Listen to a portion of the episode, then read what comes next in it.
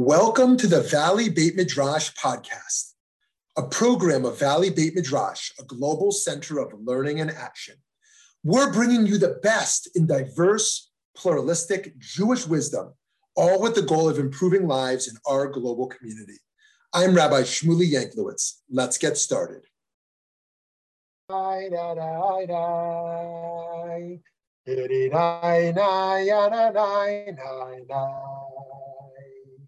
Hiri nai nai nai nai nai hiri ay ay ay ay nai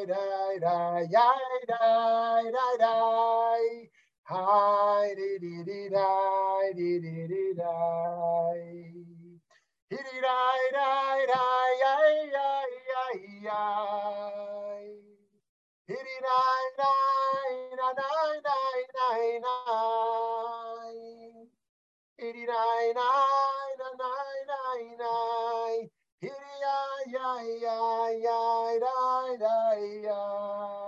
ay nai nai. Shalom, shalom, friends. Great to see you. Great to see you, all of you. Thank you for being here. Our our topic today: Debate twenty-one, capital punishment versus abolishing the death penalty. Let's start with a poll. Do you believe the death penalty is just? Number one, we should use the death penalty often. The wicked should be struck down. Number two, we should use the death penalty very rarely, but in some crucial cases. Number three, I'm very torn.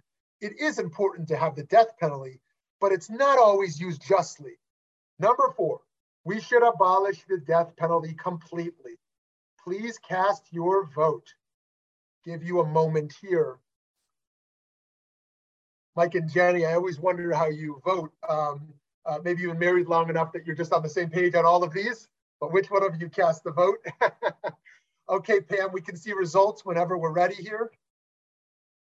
Okay, twenty percent are very torn, eighty percent said we should abolish.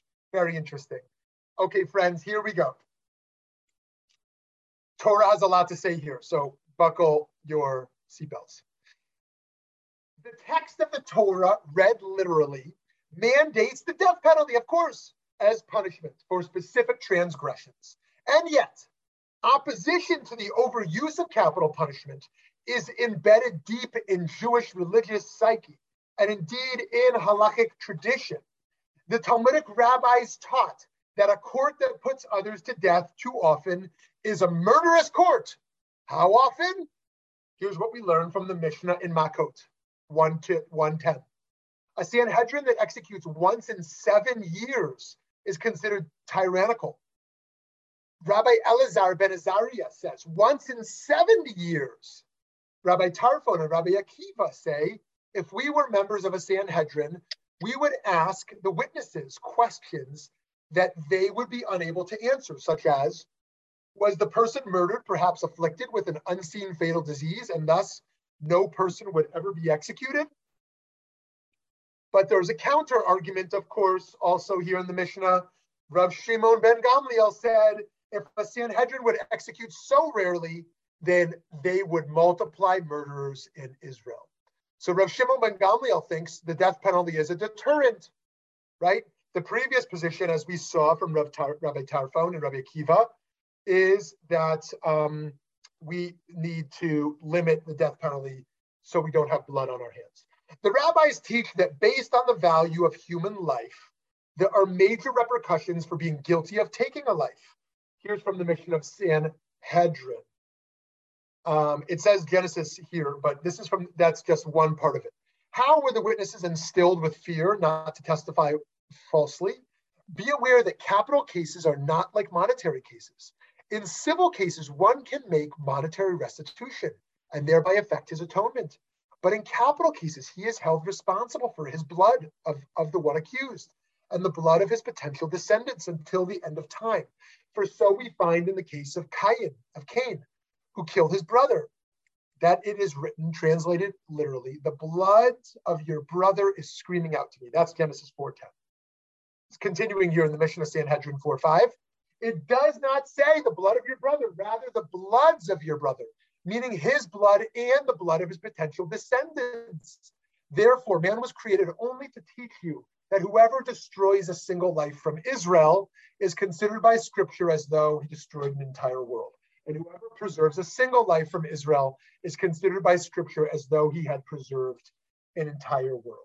Now, it is important to remind us that some texts have from Israel and some just say a single life, a single life in total, not just from Israel. So here we're reminded that to kill a person is to kill a world, is to take out, is the, is to destroy the world. And yet, if the rabbis did away with the death penalty as a practical matter, why is it in the Torah in the first place? The rabbis explain concerning a wayward son. This comes from Babylonian Talmud, Sanhedrin seventy-one A, but it never happened and it will never happen. Why then was this law written? That you may study it and receive reward. Rav Yonatan said, I saw him and sat on his grave. So this is an interesting Talmudic explanation. Why do certain troubling things exist in the Torah that were never done? They said, you're, you're, the Torah says to stone a wayward child. Oh, that's very disturbing as a form of punishment of a child who's rebellious. And the Talmud says, no, no, it's there, but we don't do that. Why is it there? Just so we can learn it. There's a value to the learning without it being practical. So this is an interesting move the rabbis made here. Perhaps in our case too, we can infer a reason from the inclusion of the death penalty. References beyond an interest in application of the literal signific- signification of the text. Those references can teach us about the gravitas of crimes worthy of the death penalty. As such, the rabbis can now reinterpret the punishment, but always do so knowing that God wants total justice, even though humans aren't necessarily capable of implementing it or even necessarily in understanding what it is, right? That the Torah wants to say, God wants total justice in this world, and yet rabbinic law comes to say, wait a minute, there can't be total justice in this world. We have to have something less than total justice in this world. And so it says here in Baba Kama eighty-three B, does the divine law not say eye for eye? Why not take this literally to mean putting out the eye of the offender? Don't think this, since it has been taught. You might think that where he put out his eye, the offender's eye should be put out, or where he cut off his arm, the offender's arm should be cut off. Or again, where he broke his leg, the offender's leg should be broken. Not so, for it is laid down, he that smites any man, and he that smites a beast, just as in the case of smiting a beast, compensation is to be paid, so also in the case of smiting a man, compensation is to be paid. And so, of course, this is not compensation for murder. Murder is a capital crime. But in the case of damaging a human body, as Gandhi famously said, you know, an eye for eye makes the, makes the world blind. So too, the rabbis had already said that, right? Don't read the text literally, they're saying over and over, okay? So another explanation is that the death penalty can be imposed by the heavenly court, as it were, even while the earthly judgment must be more lenient. Here's what it says in Sanhedrin thirty-seven B. It has been taught, Rav Shimon Ben Shetach said, may I never see comfort if I do not see a man pursuing his fellow into a ruin. And when I ran after him and saw him, sword in hand with blood dripping from it, and the murdered man writhing, I exclaimed to him, wicked man, who slew this man? Is it either you or I? But what can I do since the blood, the life, does not rest in my hands? For it's written in the Torah, at the mouth of two witnesses shall he that is to die be put to death. May he who knows one's thoughts exact vengeance from him who slew his fellow. It is related that before they moved from the place, a serpent came and bit him, the murderer, so that he died. From the day the temple was destroyed, although the Sanhedrin was abolished, the four modes of execution were not abolished. He who is worthy of stoning either falls from the roof, roof or is trampled to death by a wild beast. He who merits burning either falls into the fire or is bitten by a serpent. He who is worthy of decapitation is either delivered to the Gentile government or, or brigades attack him. He who is worthy of strangulation is either drowned in a river or dies of suff- suffocation. So here we see this idea of how the heavenly court intervenes in the world in place of an earthly court. So to be sure, the rabbis did try to find a way around directly executing although it's historically unclear if or how this was actually done. One who was flogged twice for having violated the same transgression, whose punishment is karet, death imposed by heaven, and then sinned again the third time, is placed by the heaven, by the court, in a tiny cell where there is standing room only, and he is fed meager amounts of bread and scant amounts of water, causing his stomach to shrink. Then is fed bare barley, which causes his stomach to expand until his stomach bursts. One who commits murder without proper witnesses. There may be witnesses, and it is certain that he committed the murder, but there's a technical problem with the testimony, is placed into a cell and is fed meager amounts of bread and scant water, and then is fed barley until his stomach bursts. So friends, here's what's happening over here in um, the Mishnah, Sanhedrin. It is true that the rabbis want to do with the death pen- do away with the death penalty. It is true that we never know if they t- actually do this approach that is offered here, but they do say, wait a minute, we can't do the death penalty because we don't, we can't meet all these technicalities of how it would be done. But there's a passive way of doing it, putting someone in a cell and basically, it's not so passive, but basically causing their stomach to burst. And again, is this once again theory or was it ever put into place? It's unclear. How can capital punishment be enacted post-Sanhedrin in any event? The rush, the rush, Rabbeinu Asher Ben Yechiel wonders this himself, fourteenth century Spain. He wrote in his responsa, "You surprise me by asking about a capital case. In all of the countries that I've heard of, the, of, they do not judge capital cases except here in Spain. When I arrived here, I was most astonished how they could judge such cases without a Sanhedrin. I was told that this is by permission of the king, and also that the Beit Din, the Jewish court's judgment, saves lives, since much more blood would be spilled were they, Jews accused of crimes, to be judged by non-Jews. So I allowed them to continue their custom, but I, I have never agreed with them about taking life." Okay, very interesting, by the rush. Rabbi Moshe Feinstein in nineteen eighty-one, skipping forward like six hundred years, wrote a fascinating open letter to Governor Hugh Carey in which he dealt with the question about the role of the death penalty in the context of a halachic justice system, such as what the selections from the Talmud and the Rush discussed above address, and its role in the context of a secular American-style uh, American-style legal system. By the way, Hugh Carey was the governor of New York from nineteen seventy-five to nineteen eighty-two. So here's what Rabbi Moshe Feinstein wrote in his Igrot Moshe. "The Torah reserves capital punishment for those sins which are very serious, such as murder, kidnapping, sexually prohibited relations, and idolatry. The, per- the perpetrator in these cases is unrestrained and is capable of doing whatever disgusting and cruel acts in the world that are in his heart that he thinks are for his benefit. However, the death penalty is not administered out of hatred to evildoers or fear for the welfare of society, because the Talmudic tractate, Baba Metzia eighty-three b, tells us that God will punish transgressors. So on the one hand, the purpose of capital punishment is to let people know the severity of these prohibitions, so they will not transgress them. On the other hand, the laws of capital punishment emphasize the importance of each soul and of other concerns. As a consequence of these two factors discussed above, there were almost no Jewish murderers because of the awareness of the severity of the prohibition of murder, and because they were educated by means of the Torah and the punishments of the Torah to understand the seriousness of the crime. They were not, they were not simply afraid of punishment in the sense of getting caught, but were afraid of the crime itself.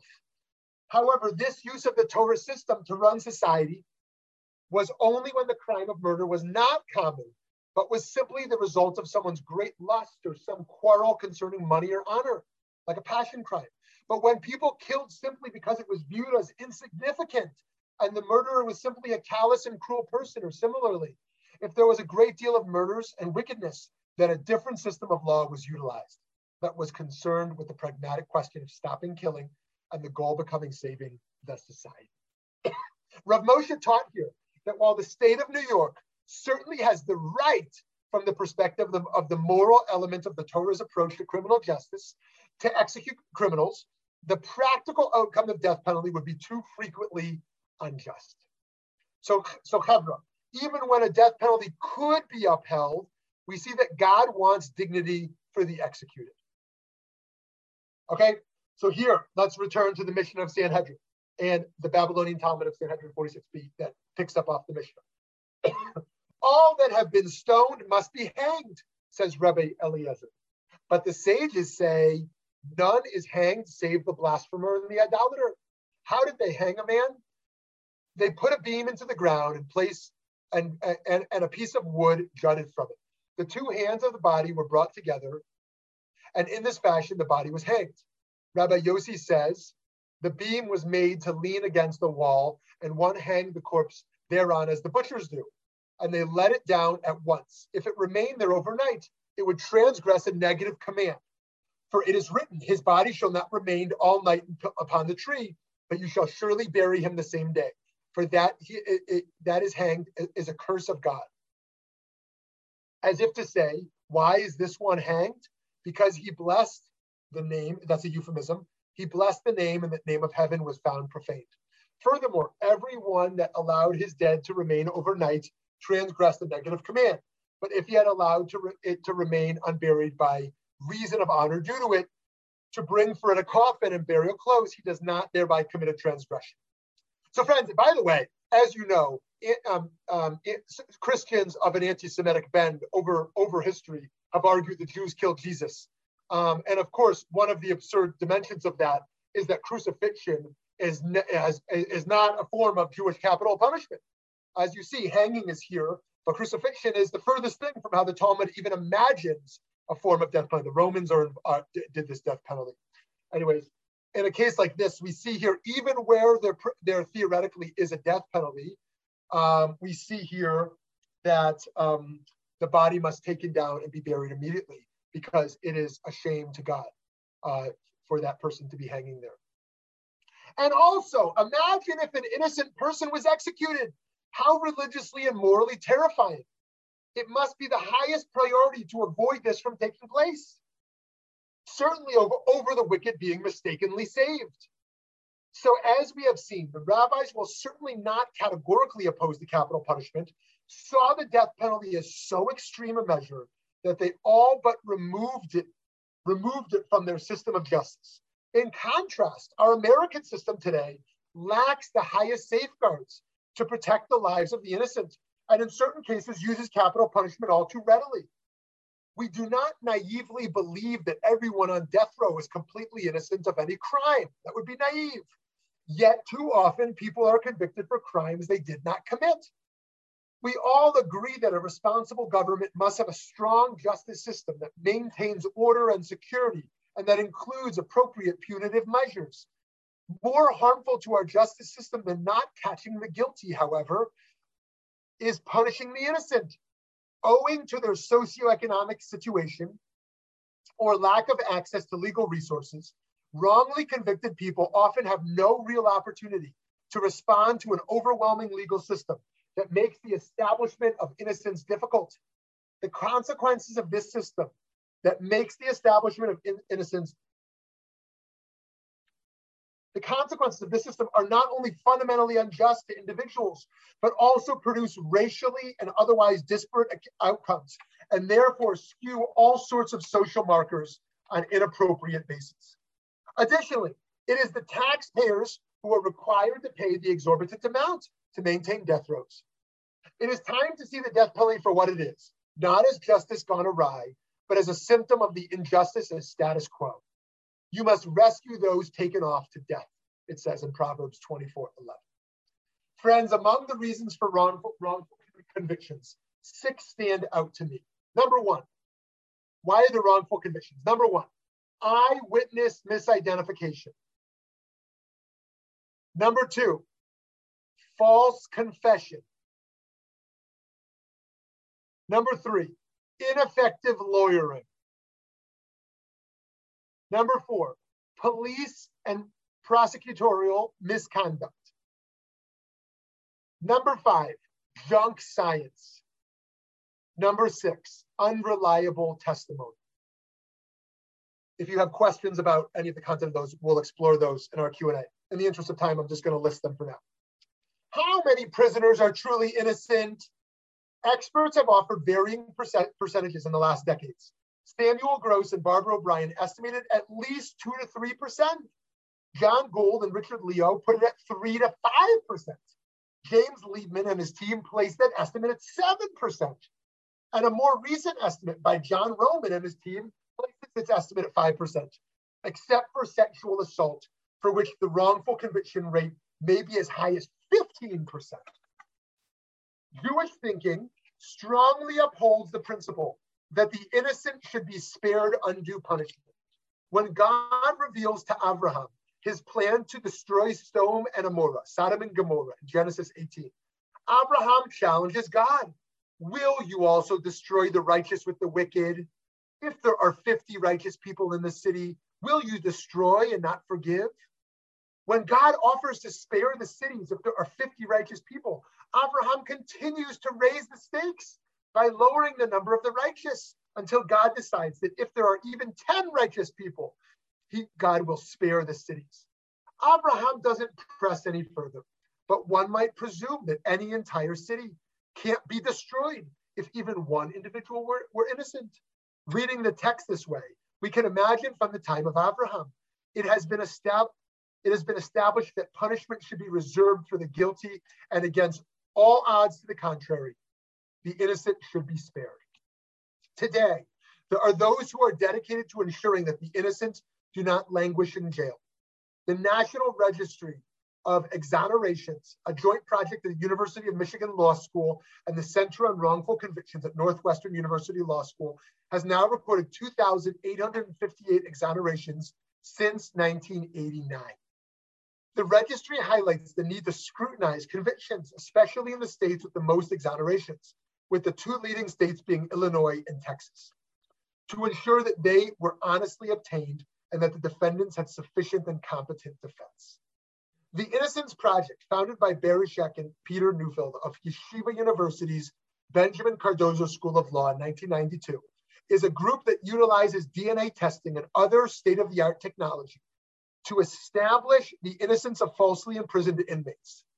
The staff of lawyers and Cardozo Clinic students, along with allies in many states, thus far have exonerated three hundred one prisoners who have served an average of nearly fourteen years, and eighteen of whom have, had been on death row, using D N A evidence.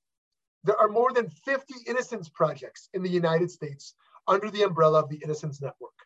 They need our support. One particular case illustrates the great value of the Innocence Project for American society. In nineteen seventy-four, James Bain was convicted of raping a nine-year-old boy in Florida. The primary evidence at the time revolved around the blood type of the semen on the victim's underwear. The jury believed the prosecution's claim that Bain's blood type, A B, was the same as that found on the scene, when in actuality, the blood sample was blood type B. Once D N A evidence became available, Bain tried five times to get the circuit court to examine his case, but was rejected. Finally, after the Innocence Project became involved, D N A evidence was re-examined, confirming that Bain was not the rapist. James Bain was exonerated and released in December two thousand nine after serving thirty-five years for a crime he did not commit. While we need a justice system, we also need a system of justice. Members of our society certainly deserve to be kept safe, which sometimes means that the perpetrators of crimes should be punished, and sometimes means that other methods of rehabilitation, some of which might also be viewed as harsh, are warranted. But we must equally ensure that the rights of the innocent are protected. If a prisoner is found to be innocent, then the prisoner should be set free and given fair compensation.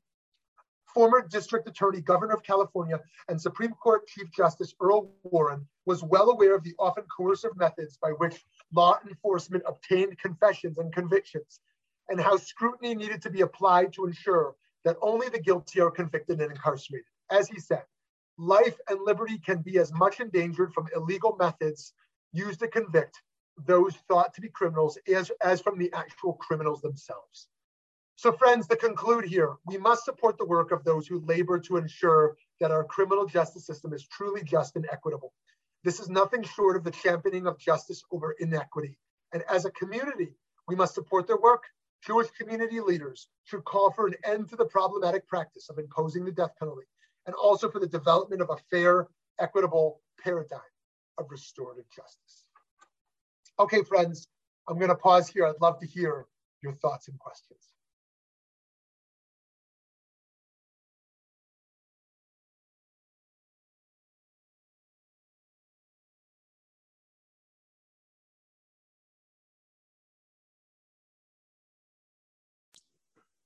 When, when you when you look at the, the death penalty, I, I think you have to look at it in two different ways. One is the morality of it. And if you decide that it's moral under certain circumstances, you have to look at the system and application of death penalty. How certain is there of the right person, and what are the methods that are humane, and and and, and those cross over, but they they both. Now, in the, the Talmud is, is looking kind of at both, but, but but more to morality. Would you say? Great question, Michael. Thank you for that. Um, I think this is uh, this is open to debate, and as we see, uh, first of all, let me take a step back. Uh, everyone remembers the one case Israel used the death penalty, right? The, the famous Eichmann trials, and there continues to be a debate today as clearly that case was warranted. Many argue, while some argue this also is is a stain. If you recall, uh, the famous uh, famous debates that emerged from there. Um, In any case, I think that, as Mike is pointing to, I think that either extreme would be a distortion of the Jewish tradition, the extreme that says we should readily and easily and quickly use the death penalty, or the opposite extreme that says um, uh, that the Torah and the Talmud and our tradition is fundamentally opposed to the death penalty. Clearly, the idea is there in the Torah, in the Talmud. It continues to exist for, for some cases. And I think the point of debate is, because of how it is can be misused today, should we continue to fight for it to be extremely limited? That could be one fair Jewish position, or completely abolished given the potential for abuse.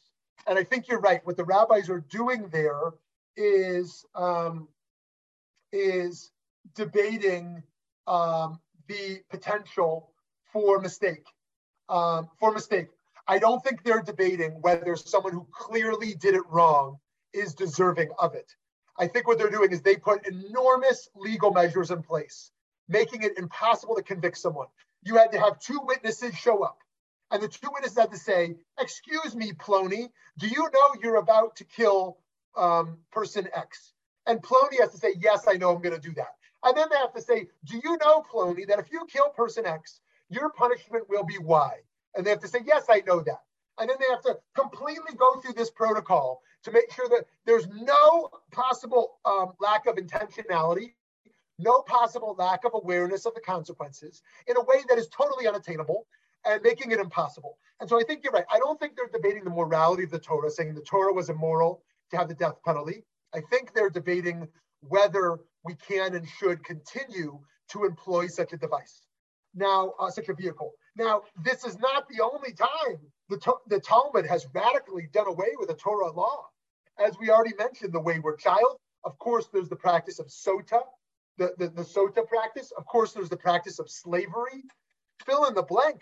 There's many cases where the Torah abolishes or really does away with a Torah law. Um, I think, uh, and I can think of some others that maybe some would propose. Actually, here's another radical case, Shemitah. Or even the idea of interest. There's a whole bunch of ways that these things get reinterpreted. Let me add a, a third consideration, and that is the Torah was written three thousand, was put into a, to a written format almost three thousand years ago. General societies, and as time evolved, general systems of morality have evolved and changed.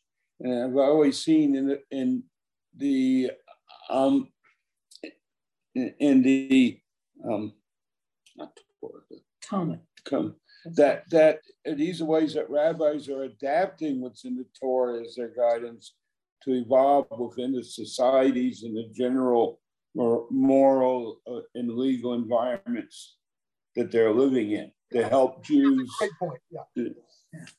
yeah that, that's a great point, Mike. I, and I think that that's what we continue to see. Those who have maintained the Jewish tradition continue, based on the morality of their time, to continue to engage in this um, this hermeneutical endeavor um, and this constant process of reinterpretation based on the morality of the day. And Judaism was, by and large, not a revenge society, not a um, a a, um, uh, a a a shame society, um, more a guilt society than a shame society. And thus, this idea of taking revenge is, one could claim, mostly an anti-Jewish idea. Really, Judaism fundamentally is about mercy and justice rather than some kind of revenge notion. So I think you're exactly right. Um, and uh, and I appreciate that point, because I think we can ask ourselves today that that is not only um, inevitable that we interpret based on the morality of our day, it is also the case that um, it is also the case that it is maybe morally mandated. Now, there's a number of cases in the Torah that weren't reinterpreted until now, because twentieth century American morality was such a radical break from history. Think about women's rights. Women's rights are so new, so new, right? Pre-modernity, forget even just pre-modernity, pre-twentieth century, women's rights were like non-existent. Think about L G B T Q rights. These are a few decades old, right? Think about even the notion of racism, how, how new such an idea is.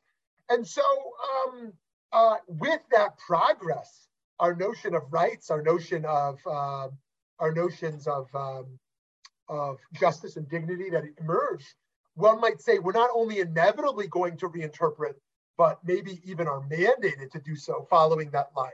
So thank you for that. Yeah, Eddie, you want, you want to jump in? Yeah, definitely. Thanks for this amazing class, Rabbi. I think that this is a topic that's such a great area in our communities.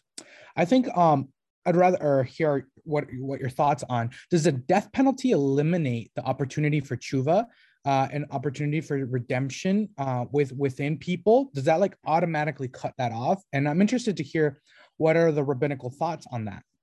I love that. I love that question, Eddie. Because um, one of the great principles of the Torah is that everyone can do teshuvah.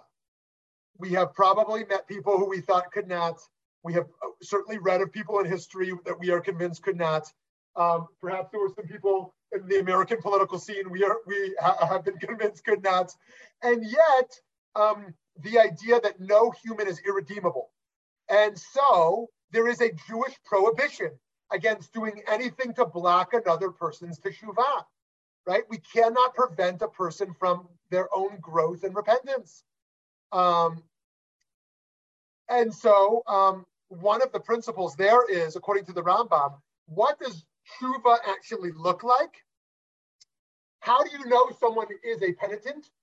They are confronted with the exact same opportunity to make the exact same mistake. And in this case, they choose not to make it. If someone has no opportunity of freedom, and this is a case against our, our prison system in general, there's no real freedom, then there's no real opportunity for growth. There's no real opportunity for teshuvah itself. So I really appreciate that point. And I think the death penalty also makes clear um, that block from, uh, from that potential. It basically says you are no longer created in the image of God. You are no longer capable of a certain type of growth. Now, by the way, it's worth reminding us that, going back to Mike's point about the context of the of, of where the Torah emerges from, the Code of Hammurabi, which is the code of justice just before the Bible, um, says if you kill a slave, it's a monetary crime. It's a monetary crime if you kill a slave. This is not a human being. And then the Torah comes and says, no, a slave is a human being. If you kill a slave, it's a capital crime. And so that itself was progress, to say that you are liable to the death penalty if you killed a slave, because we don't have any notion of a human being worth less than another human being. That doesn't exist as a Torah principle. It's, it's heretical, antithetical to the Torah, that some rich person matters more than another, or a man matters more than a woman, or a person of this race over a person of that race, or a scholar over over um, you know a, a, a less learned person. And so yes, how do we create a society that enables, as Eddie's pointing to, the potential for teshuvah for all people.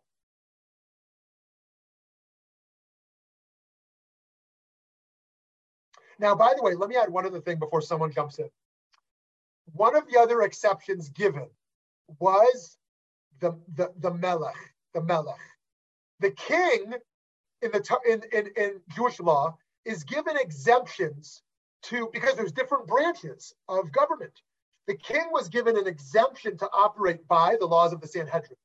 So the Sanhedrin might be prohibited to put to death someone that everyone knows is a murderer, because of the legal precautions they put in place, but the king is allowed by executive privilege to kill that person.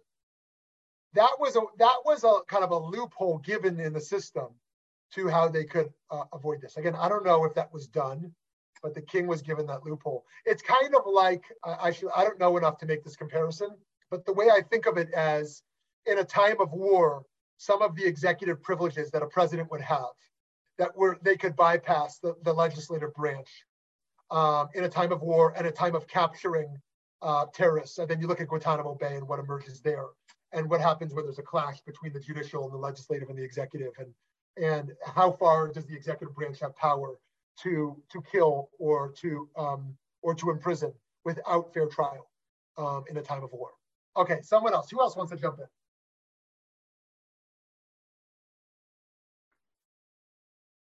Can I say something? Yes, please, Della. Yeah, and I think um, some people really, um, I guess, yeah, this is like a very interesting subject, because I think um, death penalty is not a full justice. If let's let's just assume a dictator like Saddam Hussein, when they executed him, I almost felt like that wasn't fair, because this guy has done so much bad in this world that it's almost like, you know, this death is too easy for somebody who has done so much bad, you know. Mm-hmm. And I know this is like a very sinister way of looking at it, but sometimes I feel like a lot of people do so many bad things that it's like, it almost feels like death penalty is just an easy way out for a lot of them. Yeah, so that's interesting, Della. So you remember the Jeffrey Epstein case? Yeah, people exactly. Were so, people were so mad that Jeffrey Epstein Um, had the the right, um, or there was some scandal that he was he was able to kill himself in prison, because they felt that that was an easy way out of his punishment that was deser- he was deserving of a year or two ago. I don't even remember when this was, um, and so um, um, and so you could say someone, you know, other dictators who are merely killed, that that is actually an easy way out, that actually. Uh, death row, you know, or life imprisonment gives them the chance to have a, a more full punishment rather than getting out of that. So, so, so that's an interesting perspective. And one other thing to add when we look at comparative international law is the idea that Kant's in categorical, categorical imperative. Everyone remember Kant's categorical imperative? Here's how it works. Um, and um, I don't want to imply, uh, imply that it's a Jewish principle, but it's an interesting thought um, experiment. Kant says you should only do what should be universalized. You should only do what you think is okay for everyone to do, right? And you can't say, I'm going to do it, but it's okay if I do it. I'm just one person, right? Basically being like, oh, it's okay if I like keep three extra dollars from... Um, you know, from Target, because it's a huge corporation. What do they need the three dollars from? But if everyone did that, um, that would be that would be horrible. So it's not only that the rule of stealing is wrong, if everyone did what I'm gonna do, that would be a, a broken society. And so another way to think of that is, even something that might be just for me to do in my case, what if everyone did it? We might say, we don't want uh, uh, tyrannical societies to have the death penalty. We think that Iran Uh, having a death penalty is bad. We think that Saudi Arabia is doing, what, who are they gonna kill? They're gonna kill gay people. They're gonna kill women who are not dressed properly. They're gonna kill, basic, based upon a fundamentalist is, Islamic approach, people that we disagree with that, um, um, with that, with that penalty. And thus, we too should model that. Now, what does it mean to have exceptions? Let, here, let me give a, a good case for an exception. Some of us may believe that, that the U S and maybe even Israel have the right to nuclear weapons. And yet we might also believe we should work towards global nuclear disarmament, right? Where we should encourage other countries to have less um, you know, atomic weapons. So do we want to have our cake and eat it too? We say, the U S is going to be the responsible one. We're going to have it, but we're going to make sure no one else has it. Or are we going to have to say, look, if we want other countries not to have it, we're not going to have to have it too. So if we believe other countries can't execute, use the death penalty properly, do we also have to model that? Or are we going to say we operate differently? These are questions I don't have an answer to. Who else wants to jump in here? Yes, back to Eddie. Okay, so in, in, in those footsteps, how, how do we define justice? Because if we're looking at like the death penalty as being as a form of justice, but at the same time, that might be different interpretation of justice. How do we look at it through a, a, a biblical stance? Like how, where where do we draw the line of, of what is justice versus what is not? Because I, I concur with Dela's statement that for, for some folks, death is almost a gift, right? Where it, there is no systemic justice, or um, folks weren't brought upon um, the actual uh, revelation of justice. Um, I've been uh, reading a, a, a book where um, folks are going after Nazis who have ran into uh, South America, and there is a clear argument that they're making that they should not kill the Nazis, that they should hold them responsible and bring them into court, and, and, and that way they could um, be met with justice. But what does that necessarily mean? How is that interpreted? Yeah, awesome, awesome. Great, that's a great point, Eddie. So a few things there. First of all, um, justice is incredibly complicated of an, of an idea, as you know. And we often use justice as a slogan, tzedek tzedek tirdof, of justice you shall pursue.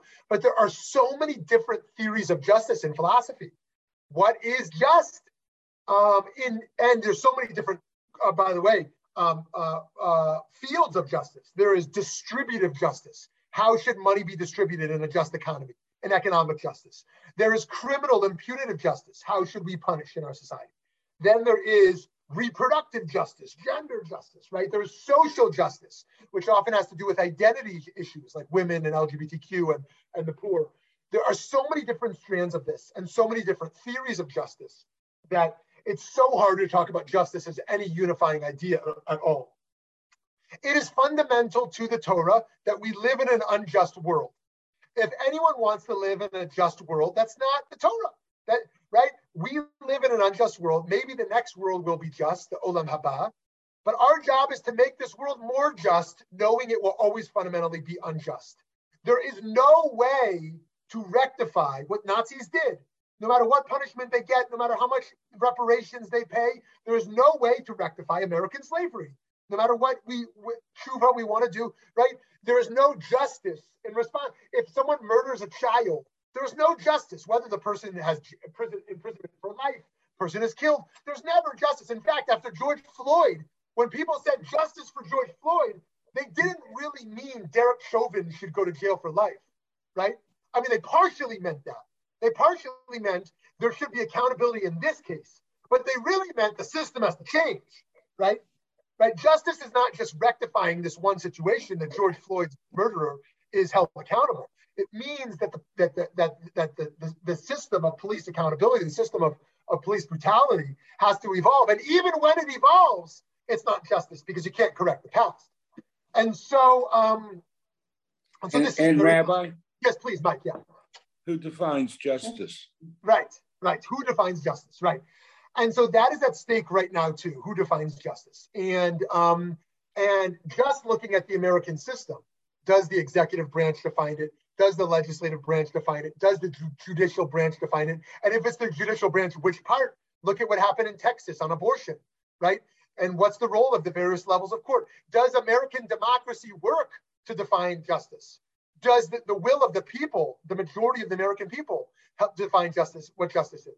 And what's the role of religion in this? I don't want Christianity defining justice in America, nothing against Christianity. So what does that mean for our Jewish values to be a part of the discourse? Do we want Jewish values to be a part of it? Do we want, again, as Heschel famously said, I, re, I embrace the separation of religion and state.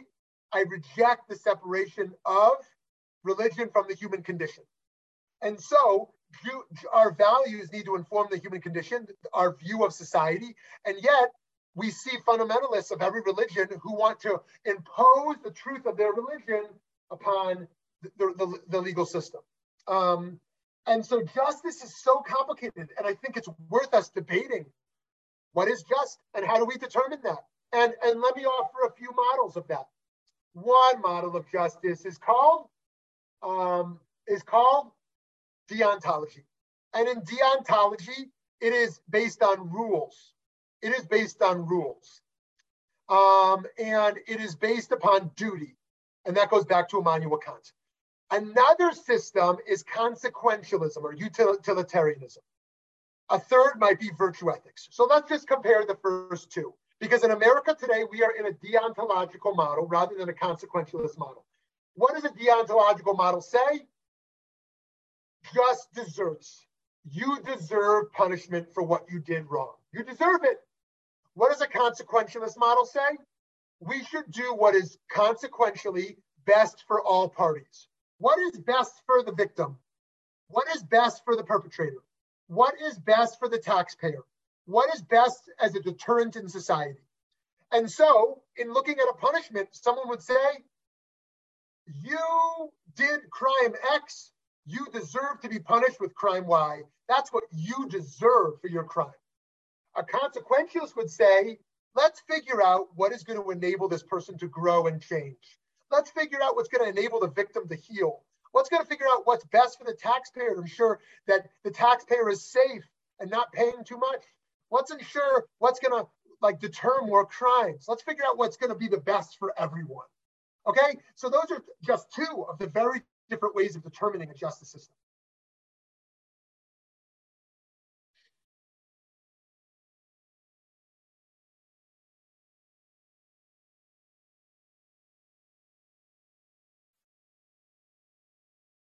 Anyone else? Yehuda or Rabbi Biller or Ari? Anyone else want to weigh in at all? Yeah, just uh, sorry, I, I can't uh, have my camera running right now. Um, to, just I've always thought that deterrence don't stop criminals from doing anything. Like someone who wants to rob or kill won't change their mind based on, oh, now there's a death penalty, I better not do it. So to impose a death penalty because we think it's going to stop someone from doing something, I think is ludicrous thinking. Um, so that's, that's just, I just want to add that into the discussion. Thank you for sharing that. Thank you for sharing that. I, I, I, I have read some similar ideas around how the model of deterrence um, actually does not work. Uh, of course, it is human nature to want to avoid um, punishment. And so everyone will slow down their car when they see a cop in the rearview mirror, right? Um, right. You are going to drive slower when your Waze tells you there's a cop coming up in a half mile. People, people make decisions in society based on fear of punishment. That is true. And yet a case like this, am I going to murder or not, is a whole different category. Am I, am I not going to murder because the penalty is death penalty as opposed to life imprisonment? It, it's unclear that that works, as Rabbi Biller was pointing to here. Yeah, yeah. I think I think there's a deterrent that there will be some punishment. You yeah, know, like yeah. if there's no law, yeah. then people might right. do anything. Right. But to put a harder punishment, you think that'll stop the person? I, I don't think. I don't think. I don't think that does much. Thank you. Thank you, Yehuda. You get the last word here. So I um, was just curious. Um, all this talk of of justice and punishment, and a, a, a nation that isn't applying justice properly, the, the celestial, what is it doing to the nation's soul on a celestial level? And and and that's something that we don't, doesn't enter into the conversation a whole lot. And, and I think that it's important to aim for a, a, a just justice system. Yeah. Otherwise, there's going to be ramifications for us as a whole. So. Wow, wow, Yehuda, thank you for that. And this is this is a beautiful spiritual point here. If you recall, in the Yom Kippur Vidui, in the Yom Kippur confessionals, We say we have done a lot of horrible things that each of us has not done. When I hit my chest and I say, I did this and I did that, and I did that, I say, wait a minute, I didn't do that. So what's going on over there that I'm saying that? And one interpretation of that is that we are a collective, and we are not only complicit um, in things we haven't done, but we are a part of this, a collective soul, a collective soul, a collective nation, a collective people. And the blood stain is on us. We need rituals of purification from such things. If you recall, uh, I, I, I like to do the, the, the ritual of Egla Rufa. When, it, when we hear that an immigrant dies in the desert trying to travel across, there's the, there's the ritual of Egla Rufa that I want to bring back. What, what, what, they, what it says in the Torah is there's a foreigner who um, is, is found dead at, at, at your border, and no one knows how this person died. The leaders have to go out there and wash their hands because there's guilt on our hands that this person died there, right? And so too, like when someone is killed, um, and we don't have total certainty around this. And yeah, this affects the soul of the nation. You know, I, I, I hate the phrase playing God, because I think that phrase can be misused. Some people think we shouldn't do medical research because we're playing God or something like that. I do think that we should be bold and engage in things like medical research. But there's other areas we might say we're trying to play God when we take a life, when we take a life, and that that affects the soul of the nation. So friends, to conclude here, there is a rich debate throughout our tradition still alive today around how we understand just courts, how we understand this idea of capital punishment. And yet, at the least, we can see that this has gone awry in many societies throughout history, most certainly today as well, on, along racial justice lines, economic justice lines. And um, that regardless of whether we think there is some small place or no place for capital punishment today, that we can at least take a stand against the places where this is being abused um, in our system today. Friends, wishing you a blessed day, and can't wait to see you next week. And, and there's many reasons I can't wait to see you next week. Um, and mostly because I just love to see you all and to learn with you, but also because our topic next week of number twenty-two of debate twenty-two is Auschwitz versus Sinai. What should be the central Jewish narrative today? Auschwitz or Sinai? See you next week. Have a great day. Thanks for joining us for this episode of the Valley Beit Midrash podcast. Remember that you can join our email list at valley beit midrash dot org to stay up to date on new programs, learning opportunities, and more ways to stay connected. If you enjoyed learning with us today, support our work by making a donation at valley beit midrash dot org slash donate. Join us next time as we continue to work together to build a better world. Thanks for listening.